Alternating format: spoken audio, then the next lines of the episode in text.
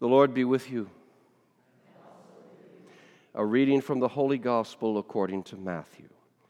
Glory to you, O Lord. Jesus went into the region of Caesarea Philippi, and he asked his disciples, Who do people say that the Son of Man is? They replied, Some say John the Baptist, others Elijah, still others Jeremiah or one of the prophets. He said to them, But who do you say that I am? Simon Peter said in reply, You are the Christ, the Son of the living God. Jesus said to him in reply, Blessed are you, Simon, son of Jonah, for flesh and blood has not revealed this to you, but my heavenly Father. And so I say to you, You are Peter and upon this rock I will build my church, and the gates of the netherworld shall not prevail against it. I will give you the keys of the kingdom of heaven.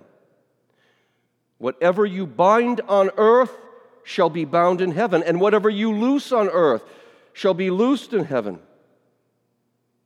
Then Jesus strictly ordered his disciples to tell no one that he was the Christ.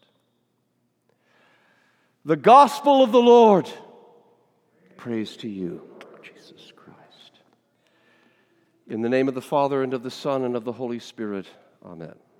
Be seated. Hey, you know, it's been a while since I've been up here. If I make mistakes, indulge me. But it is good to be here. It's good to be back in this pulpit. It's been a while. And, uh, you know, if you're wondering, yes, I have missed it. I, I, really have missed it a lot. But also, for full transparency, I really like retirement. okay? You know, it's been good. Um, and uh, I, I, I really actually thank the Lord every day that I retired in 2018. Okay? Uh, I just have to admire Pastor Melky and uh, all of the office staff, and you think of all of our pastoral staff, Laura back here, and Sue and Tice and Tom and Corey, and our new principal, uh, Paul Rosine, and all the teachers, all of, uh, all of these people. Do you know uh, behind the scenes how much it takes? And then you have all the volunteers, and then you have all of the people who are out there in, in Trinity land both in present now and you know out there in digital world who are still supporting this ministry. I, I just got to thank god for it. And i thank god i'm retired so. But seriously seriously. So at the beginning of this sermon series which that pastor melky uh, called finding faith in the crazy train he quoted from a song well, the namesake for this series, which was called Crazy Train, by Ozzy Osbourne. That immediately got my attention because, you know, way back in the 70s, uh, that's when I was in college, and right around that time. And uh, Ozzy Osbourne? Wait, the metal, the heavy metal rocker who was part of the singing group called Black Sabbath? And who had the nickname of Prince of Darkness. Holy schmoly, what's going on here?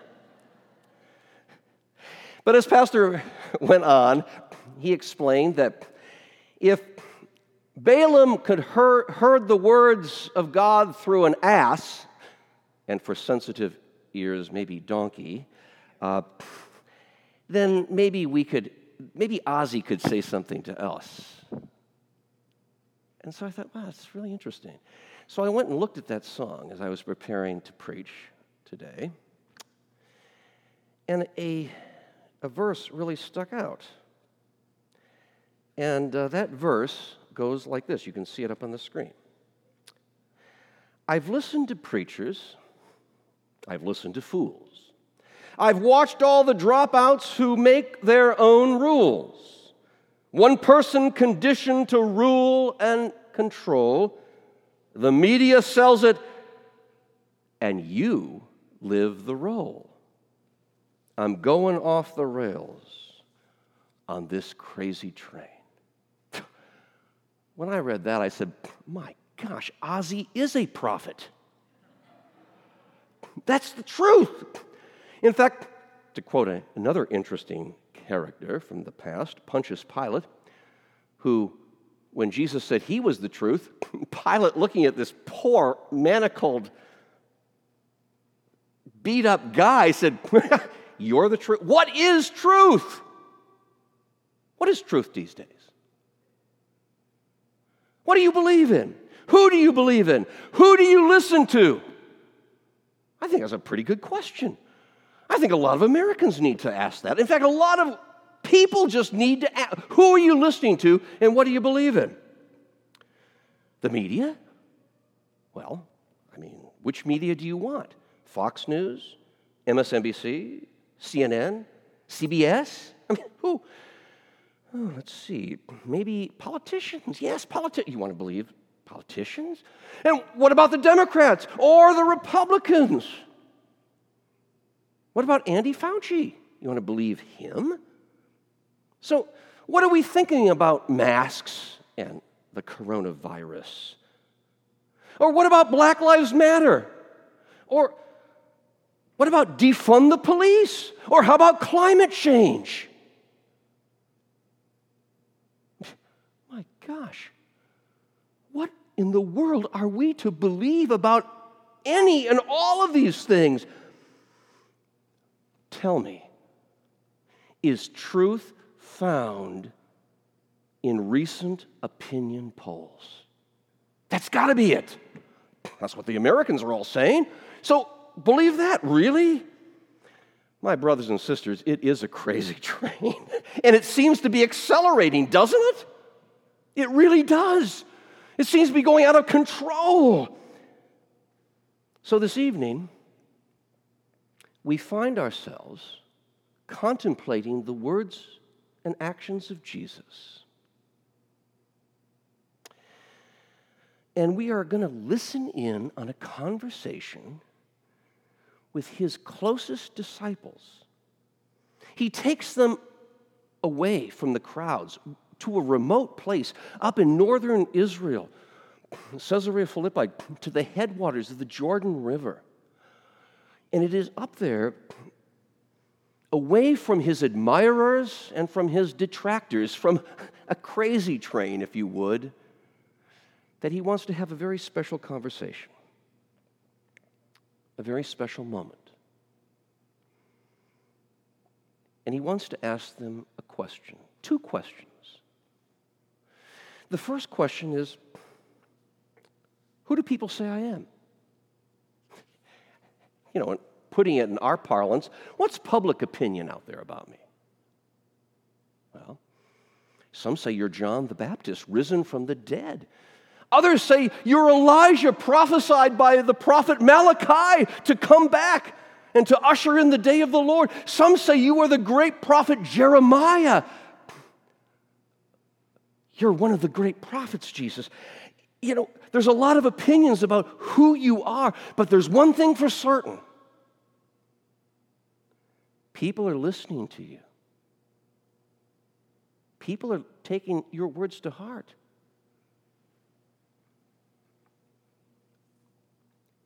You're a powerful guy, Jesus. You're standing up for the little people. You're standing up for what is right. You're defying the political and religious powers. They're listening to you.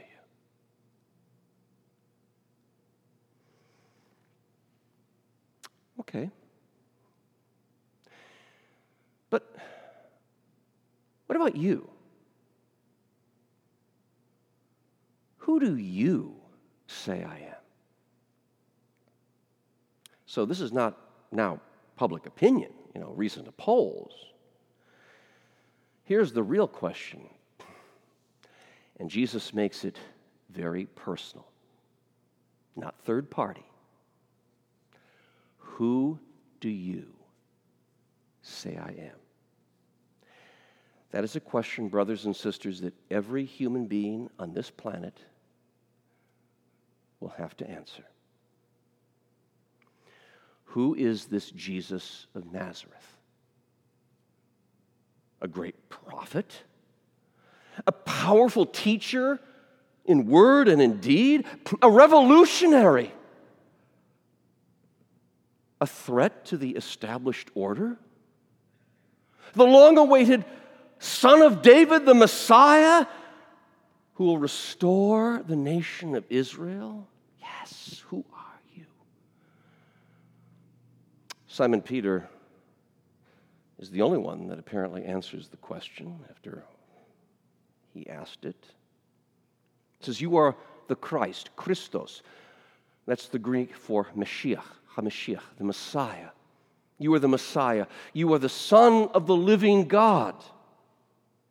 Blessed are you, Simon, says Jesus. Blessed are you, because that truth didn't come from public opinion. No. It didn't come from politicians or the media. You are blessed because you listen to the truth that my Father has revealed to you.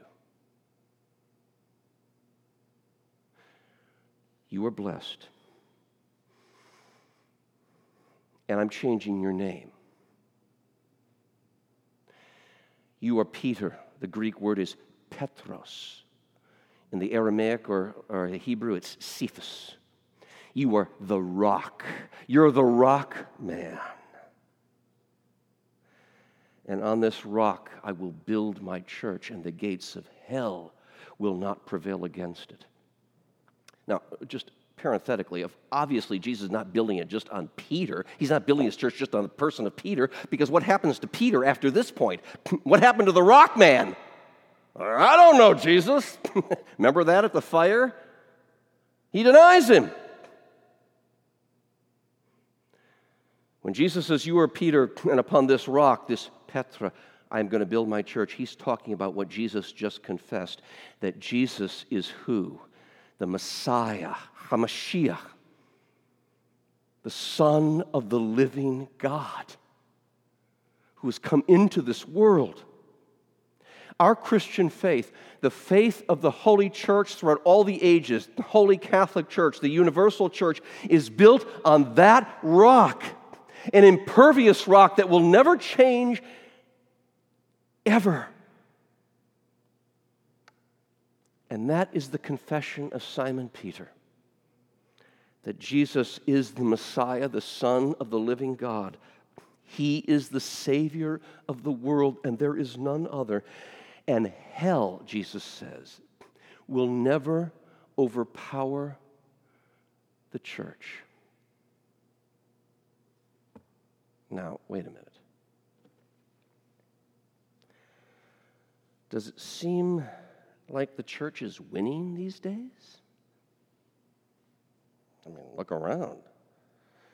Even before the pandemic occurred, church attendance in America was what? Plummeting. Less and less people are identifying with the Christian faith. They want to be spiritual, okay, but they're not wanting to be committed to Jesus. And so the pandemic is only accelerating this. the gates of hell are winning. Yes, it sure seems like it. Just look around us. Look at the screen. You know, this is, I couldn't believe this picture. You know where this was taken? The Magnificent Mile in Chicago. Any of you been there? Unbelievable. There's anarchy and violence and murder in the streets of America. You'd think it was a third world country, wouldn't you, by the pictures?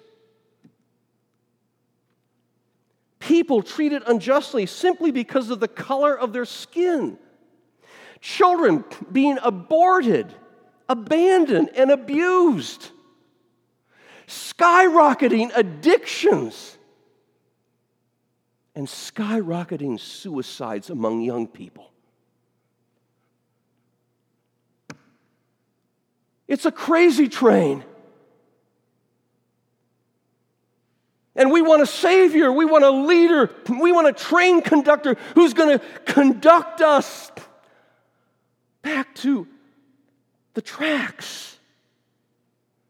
to slow this crazy train down so we don't careen and fall off the abyss.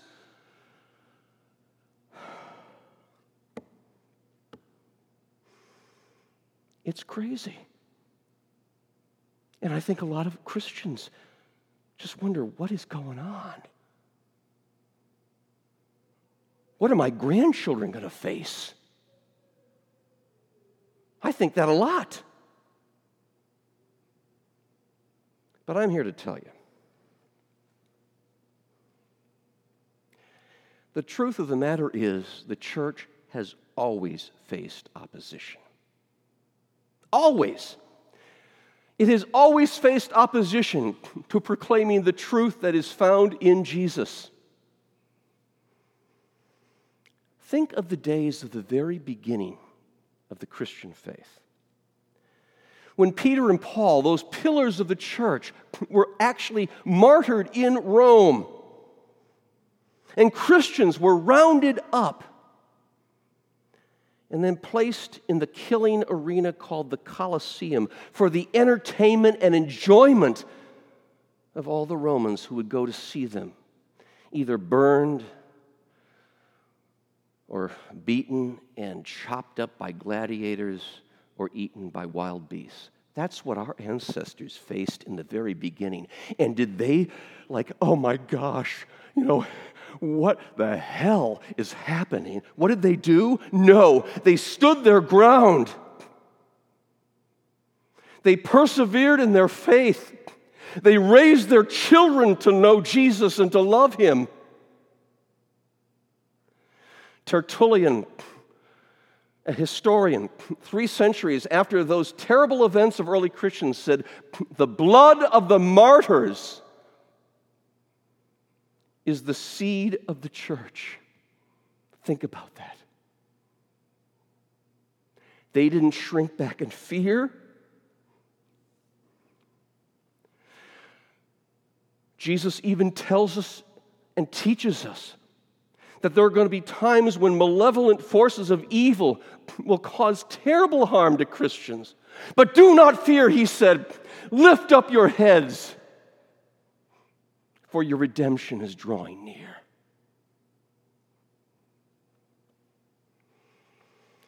Through all of the centuries, the church has endured the gates of hell. Think about it. Any of you know Roman history? The mighty Roman Empire collapsed. The church continued and prospered and grew. And think of recent times. The mighty Soviet Union that one of the tenets was to create a completely atheistic state and they would bury Christianity. Who got buried? The communists. Who remains and is growing? Christians. It may look at times that we are defeated, but you know, brothers and sisters, that's why Paul would constantly say, We preach Christ what? crucified.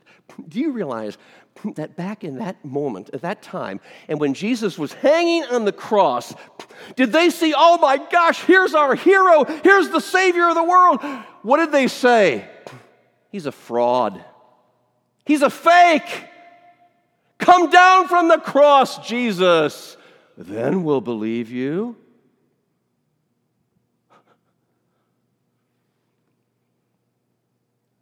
But in the weakness of God, Paul says we find God's strength. Jesus did come down from that cross, didn't he? He was buried in a tomb, but did he stay there? No. On the third day, he rose from the dead. And what he did is he destroyed hell's weapon of mass destruction the fear of death. Jesus destroyed the fear of death through his resurrection. Through his death, he atoned for our sins, and through his resurrection, he has justified us in his blood. And his sacrifice opens heaven for us. That is why the church, in its central focus of worship, always celebrates the holy sacrifice of Christ because in that is our redemption. Because did he stay dead? No. The body and blood of Christ that we take is risen from the dead.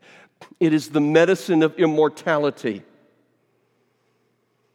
And in his resurrection, Jesus gives us a rock, a solid, impervious place to build our lives, our faith, our family, and our future on. Even in the midst of uncertainties.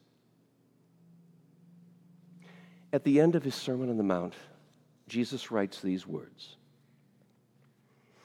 Everyone who hears these words of mine and does them will be like a wise man who built his house on the rock. Do you realize the next time the rock is used is in Matthew 16? And the rains fell, and the floods came, and the winds blew and beat on that house but it did not fall, it didn't collapse because it had been founded on the rock. And in Matthew 16, we find out what the rock is Jesus, the Son of the living God, the Messiah.